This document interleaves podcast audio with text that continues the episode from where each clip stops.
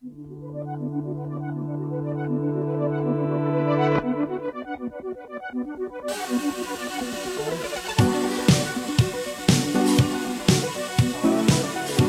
听众朋友们，大家好，欢迎收听 GQ Wave 一周热文。今天是二零一七年十一月十二日 GQ 热文的第七十九期节目，我是小虎。我是 Rob，我正在飞一架无人机。OK，对，这就是 Rob 新买的无人机的那个风扇的声音，有发。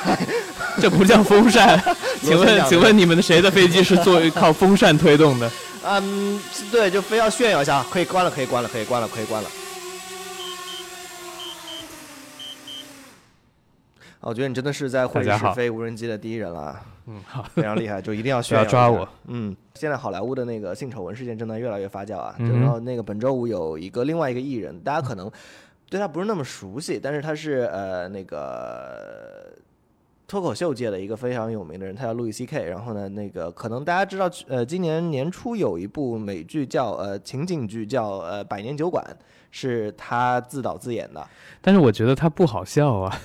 不我觉得他就是路易就是在我心中，路易 C K 是很厉害的人。就是他跟 Jerry Sein Seinfeld 一样，就是呃，你不说他们不好笑是政治不正确，但是其实就是他们主要是靠声音比较大来博 博你的好笑，他他不是那种很。呃，怎么说？就是但他是那种会让你在那个气氛，给你创造一种很好笑的气氛。啊，但是我觉得他的梗不是那么的，呃，不是那么的有趣，他只是他只是说哈哈哈哈可以让你笑而已。OK fine 啊，可能每个人的就是对于笑点的理解不一样哈。OK，我们就直接进入到本周我们 GQ 实验室编辑们最关心的五条新闻。好的，呃，OK，我们第一个话题可能会比较混搭，因为它融合了呃时尚、呃科技以及互联网。首先是说在本周的周二晚上吧，对，呃，在成都，呃，锤子发布了它的新的产品，就做了一个发布会。嗯，然后呢，那个罗永浩就发布了两款新的产品，一个是他们的出来说学逗唱了一会儿。对对对坚果的二，以及一个空气净化器。对，然后呃，那天的那个 daily 是肖天林你做的，然后呢，并且我对于安卓的系统的手机其实已经很久没有用了。然后，要不你来说说，你觉得这个对这款手机的印象如何？是首先请接受我一个白眼，然后呃，其实呃怎么说呢？苹果呃不是不是苹果是坚果，坚果坚果的坚果 Pro 二，这是它出，这是老罗在这个这个发布会上发布的这款新的手机的名字。呃，网上的评测呢，多数还是说有进步，呃，嗯然后全面屏，然后加个括号 almost，啊，因为，因为对，因为老罗不是在在那边说，就说什么各各各位友商不要老强调自己是全全面屏，因为你全面屏调到再多，但是三星又不给你供货呀，那怎么能怎么办呢？但是呢，不管它这个说学逗唱是怎么样，但咱们还是要看一个，就是这个产品它的一个最核心的吸引你的地方在哪里？因为我觉得安卓机这个东西，它现在各个厂商呢，它都打自己的特特点。呃，如果你如果你对如果你对每某一个品牌没有特别的那种狂热的情节的话，其实你是会因为某一个东西而一直使用的。比如说，你要是呃喜欢小米的那那套那套 UI 的话，呃那么你就可能会经常买小米。嗯，然后呃，你要是觉得你要是觉得，比如说我我我的我的主要用的手机其实是个魅族，那为什么老用呢？是因为它那个就是那个它有一个操作的呃有一个交互的东西叫 M Back，那个东西我觉得很很有趣，我觉得一直很方便，不需要底下面、上面、下面、下面、上面这样来回切换。到了锤子身上呢，就是除了情怀之外，嗯，我不知道那个九宫格有多少人特真的特别的喜欢，就是它的那个界面的那个应该没有吧？就是呃，我不是很第一，我不是很能理解那个九宫格是什么样的一个，就是比比普通的这种 layout 有多有多大的区别。然后第二呢，再就是尖呃平呃小呃不是锤子这个小品小品牌嘛，毕竟是，那它还是是用了很多的那种，呃，就是呃一个是说 allegedly 有可能用过水军，嗯。嗯、去冲他的这个信誉，然后再一个呢，就是说，嗯、他的品控呢也是 allegedly 比较差，呃，很多时候这个到处这里这个缝没有接好会掉灰，那个那个地方的按钮用一阵子就松了。那所以说呢，其实到了现在，呃，手机这个东西，嗯，对于大家来说，其实也没有多大的这个比较的价值了，不像以前那样，呃，机海时代一大堆的手机，你可以，你这个做做手机评测的人可以每天有一大堆的手机可以评测。其实现在手机，呃，主流的也就这么些了，嗯大家买来买去不就是这么几种嘛？呃，卖点的话也是非常特有特色的。希望反正希望希望锤子以后还能接着活下去，但是呢，嗯，至于它发布的那个呃呃空气净化器呢，那就更是吧，就三千四百九十九块钱。呃，如果我有这个预算的话，我会再多花一点钱去买一个 Blue Air。啊，呃你是觉得它这个呃定位有点尴尬？定位有点尴尬，它的哦 C 呃 C 它的它那个叫做核心那个核心的核心的这个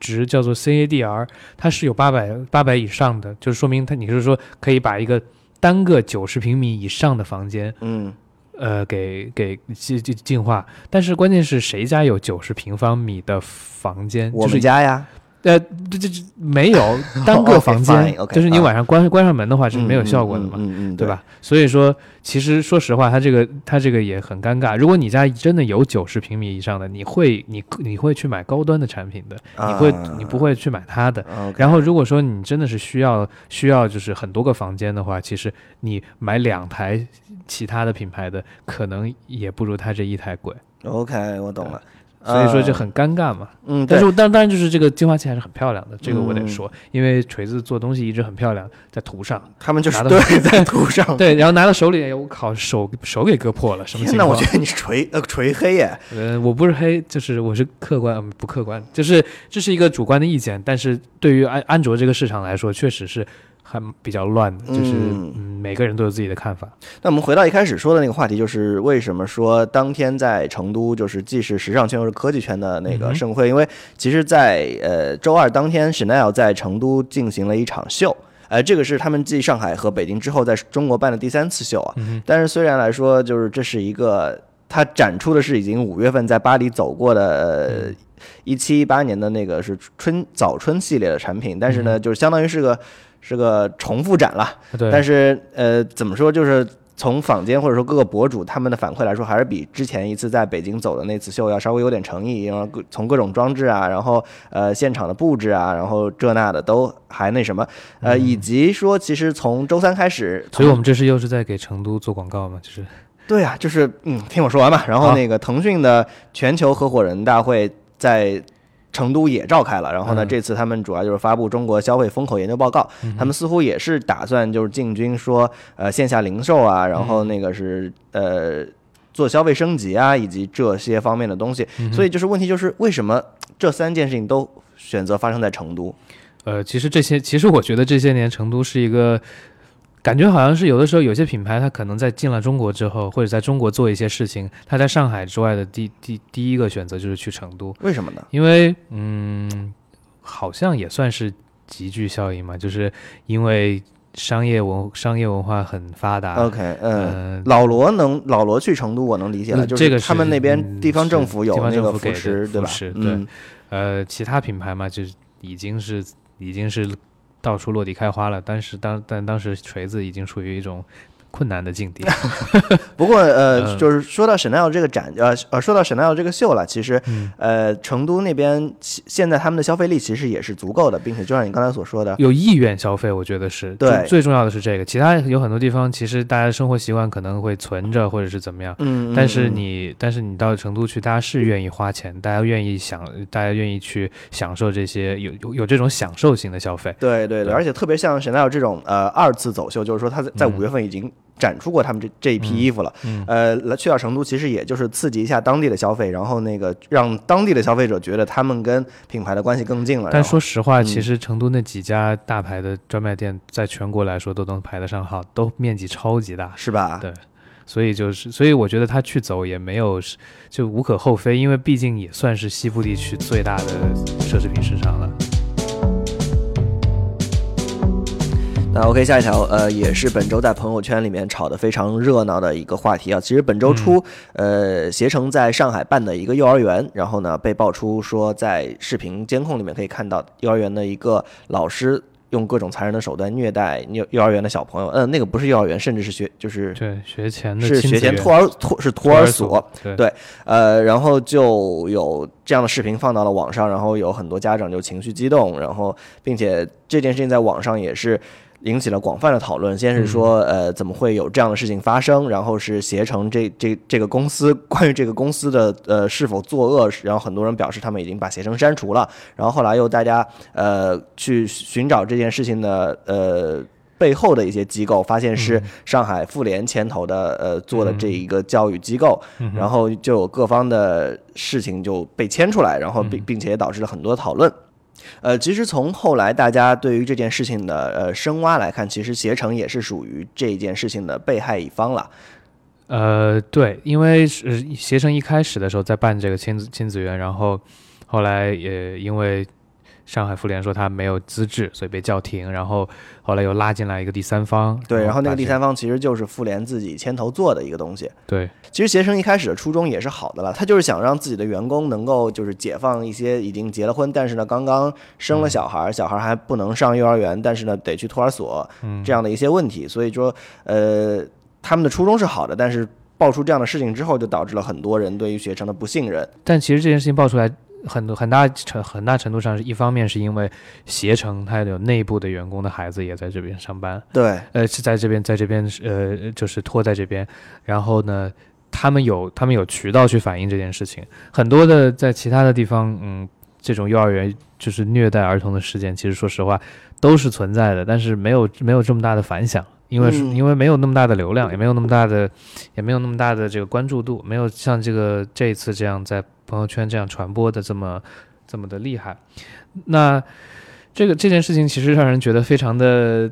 难过，就是因为其实大家的反应，嗯，后来事后的反应，第一一方面是，呃，作为母亲，比如说像咪蒙这样的，他写出一篇文章来，对吧，拉动大家的这个情绪，然后让大家觉得让让大家觉得气愤，然后大家让大家觉得你们看这个事情交给第三方的公司去做，他就是做不好，因为他们做的是，因为他们就是会虐待儿童，他们不会在乎，他们只会在乎经济利益或者不拉不拉吧，嗯，嗯呃，然后是问的责问的是这个政府政政府方面的这个机构，但是你问的首先你问的责任是向公公权力问责，那到了那这个那你的意思是不是说公权力管的还不够严，你还应该管的再严一点？我觉得这件事？情在公权力，就是公权力在这件事情上已经做的足够了。嗯，但是但是有很多人，他其实其实你把这件事情你你翻过来看的话，大家大家责怪的一方是携程，认为嗯说携程作为一个私人的这种医院，呃，不是不是呃这种托儿所机构，他做的非常的不好，他做的是很有问题的，是嗯，不讲不讲不不讲诚信、不讲道德的，呃，所以说啊，嗯所以意思是说，只有公共公家办的幼儿园才会对孩子负责，还是怎么样？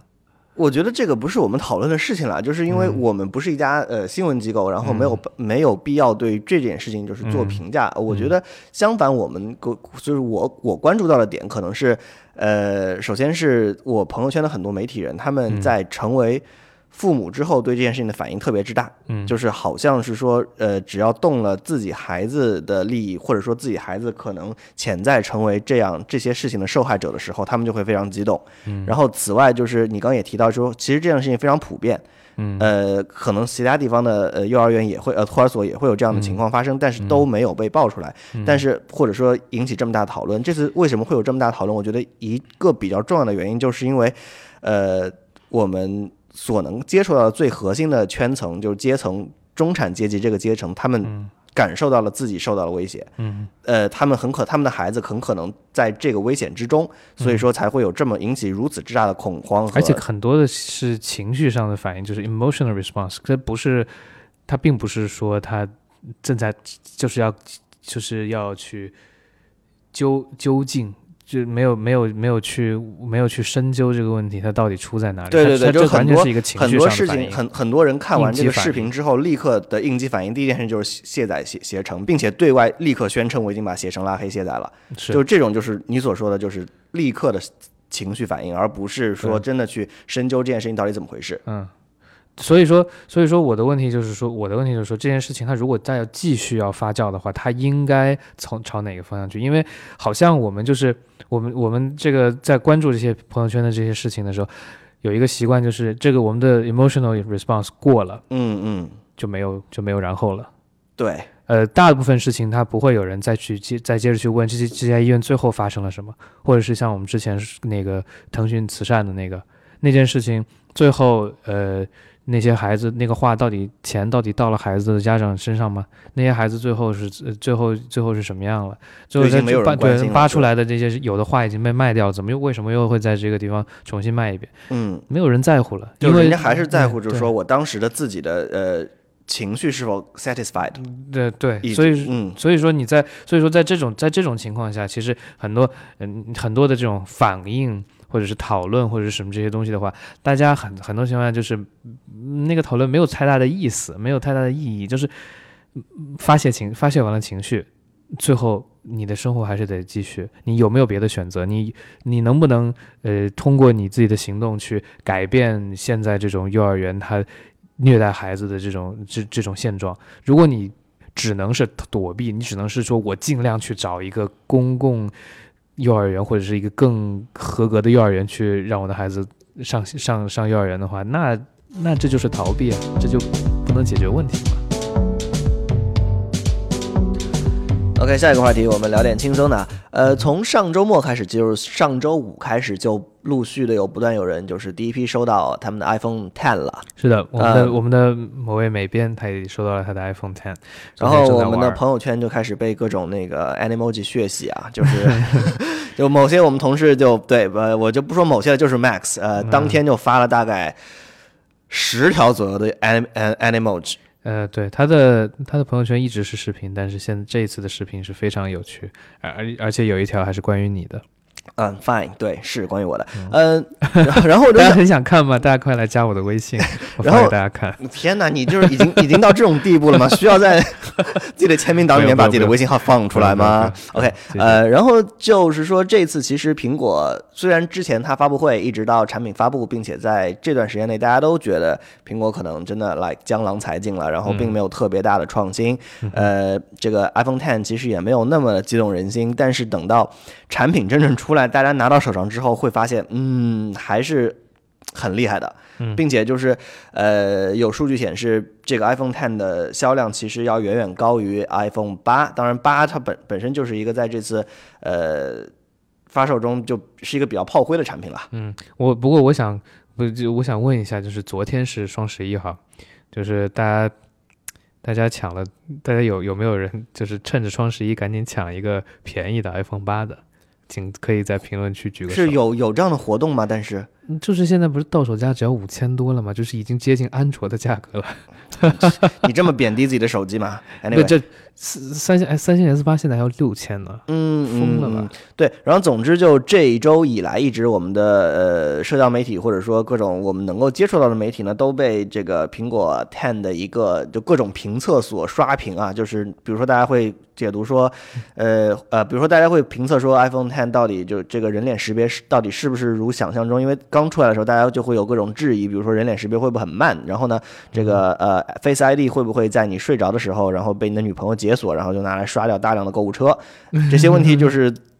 呃，比如说，其实我们的另外一个同事何涛老师也拿到了这个 iPhone Ten，、然后我在开会的时候就就让他给我展示了一下这个 Face ID，还是非常方便的，就是解锁的非常之快，嗯。然后并且就是没有任何的那种那种痕迹，就是会让你拿起来顺畅。对对对对，拿起来然后就就就就解锁了。然后呢，但是我拿到我脸上，他就开始震，说不行，嗯，这个脸不对。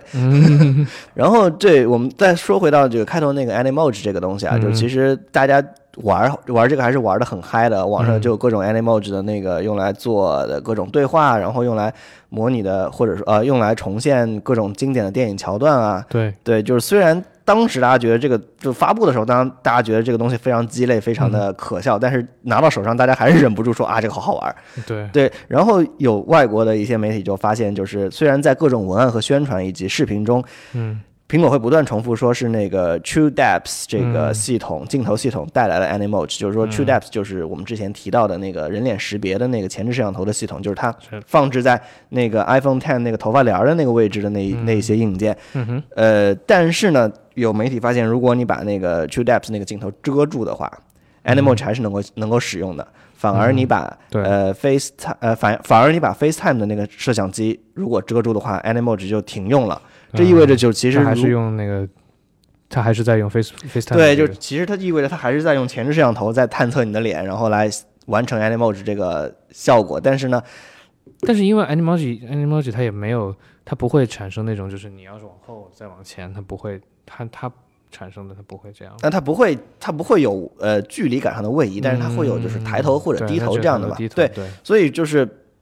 发现苹我们被苹果骗了。嗯，就是说，其实这个这个功能在你升级到最高版本的 iOS 系统的，不管是七还是八上面都能够实现，嗯，但是它只在呃 Ten 里面给你适配，嗯 就是你不花钱你就休想玩到这个新功能。我跟你说。嗯，OK，呃，下一条，近日有人爆料说，Facebook 目前正在测试一个红包功能。呃，从三张截图来看呢，这个功能的名字叫 Red Envelope。OK，、嗯红信封啊。嗯呃，可以通过这个功能直接连银行卡的方式对对方转账，还可以附上一张图和信息，向对方发送自己的祝福。呃，不过从这个截图上来看呢，这个功能只支持二十美金以上的转账。嗯哎，这个功能就很像呃我们微信的红包啊。很像微信，而且金额来说的话，只是比微信的红包稍微少一点儿。嗯，对，就微信200微信红包的是两百的上限嘛。就是这个换成人民币的话，大概一百三十三块钱的样子。对对对，然后有另外一则消息就是本周五，呃呃，Twitter 终于就是开放了二百八十字上限啊。嗯，然后这件事情，我觉得受益最大的应该是刚刚访结束访华行程的那个特朗普总统。啊，对他，他要不然他发每一条，但不知道大家有没有读过特朗普的微博，但是他的每一不是他的微博，他的 Twitter，但是他的每一条 Twitter 都是发发几个单词，然后点点点，然后再发点点点，然后再发发一发一句话，然后再点点点，然后再发一句话，就读起来非常的让让人非常的着，感觉非常着急。他本来英语语法就已经那么差了，中高中的语法都不到，他居然还要点点点点个不过我们这个话题其实还是要说的是，会发现其实国外的这些社交网络，他们这些软件、这些应用都开始向国内的各种应用靠齐，看靠靠拢看齐齐。啊、厉害对。对，你觉得这个是就我其实一直都持有观点，就是国内的社交网络和各种东西其实是走的非常超前的。嗯，就是说怎么说呢？就是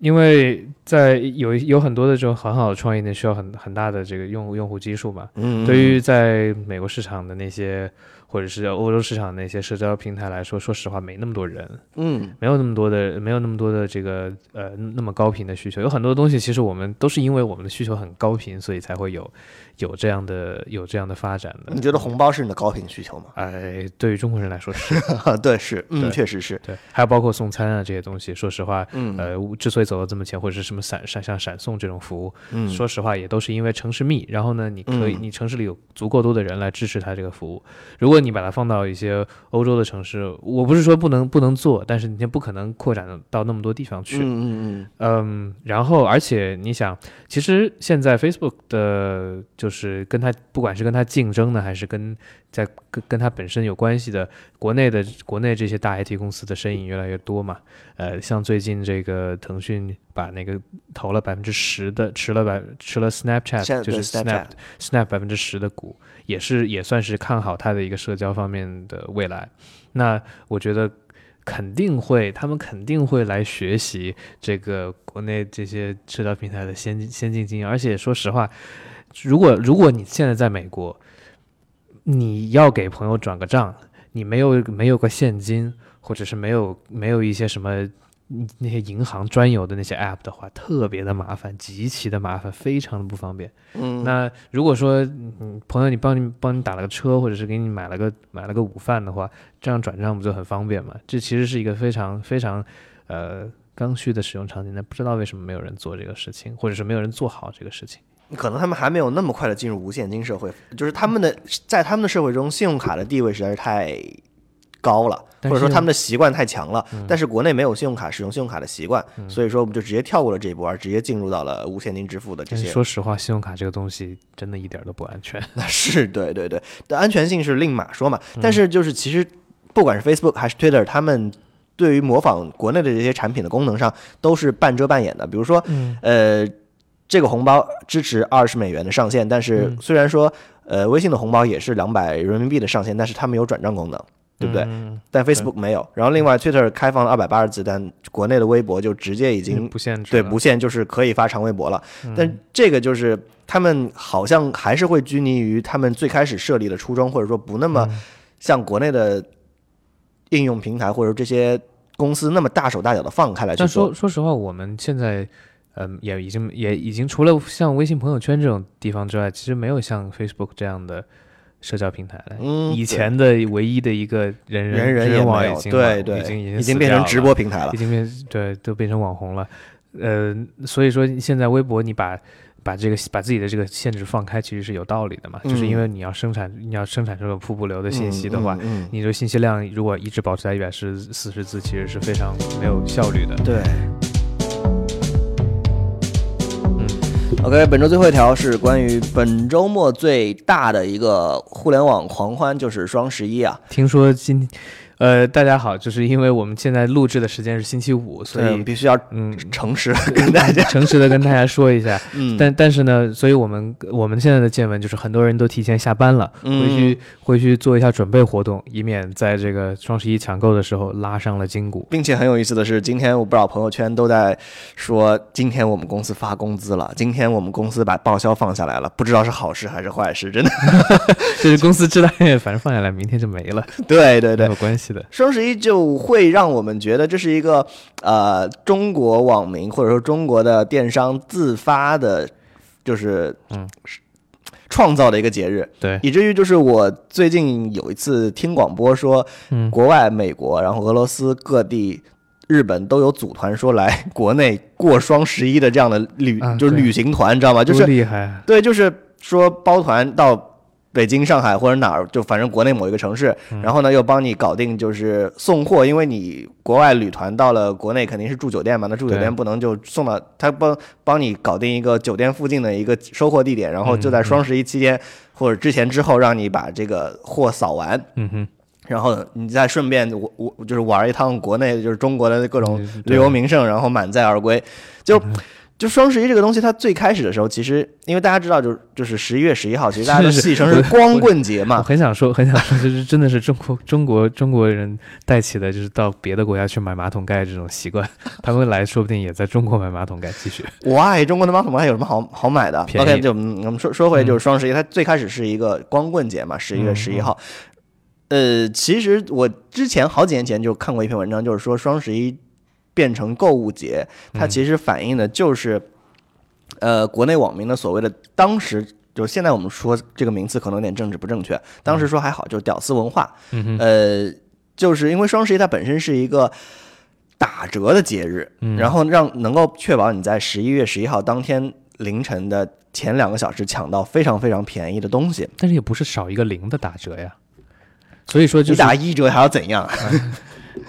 来我看一下 有没有一对吧折。好，继续。嗯，就是它是一个呃，这然然后现在就变成了被电商呃弄炒成这么火的一个购物节，对，就已经忘记了双十一的初衷。Anyway，就反正也确实没有那么多 光心了是吧？那么多光棍要过要过节。但是在这个节日里面，就是你还你在你买的这么快乐的时候，你还会记得自己是个光棍光棍这件事情吗？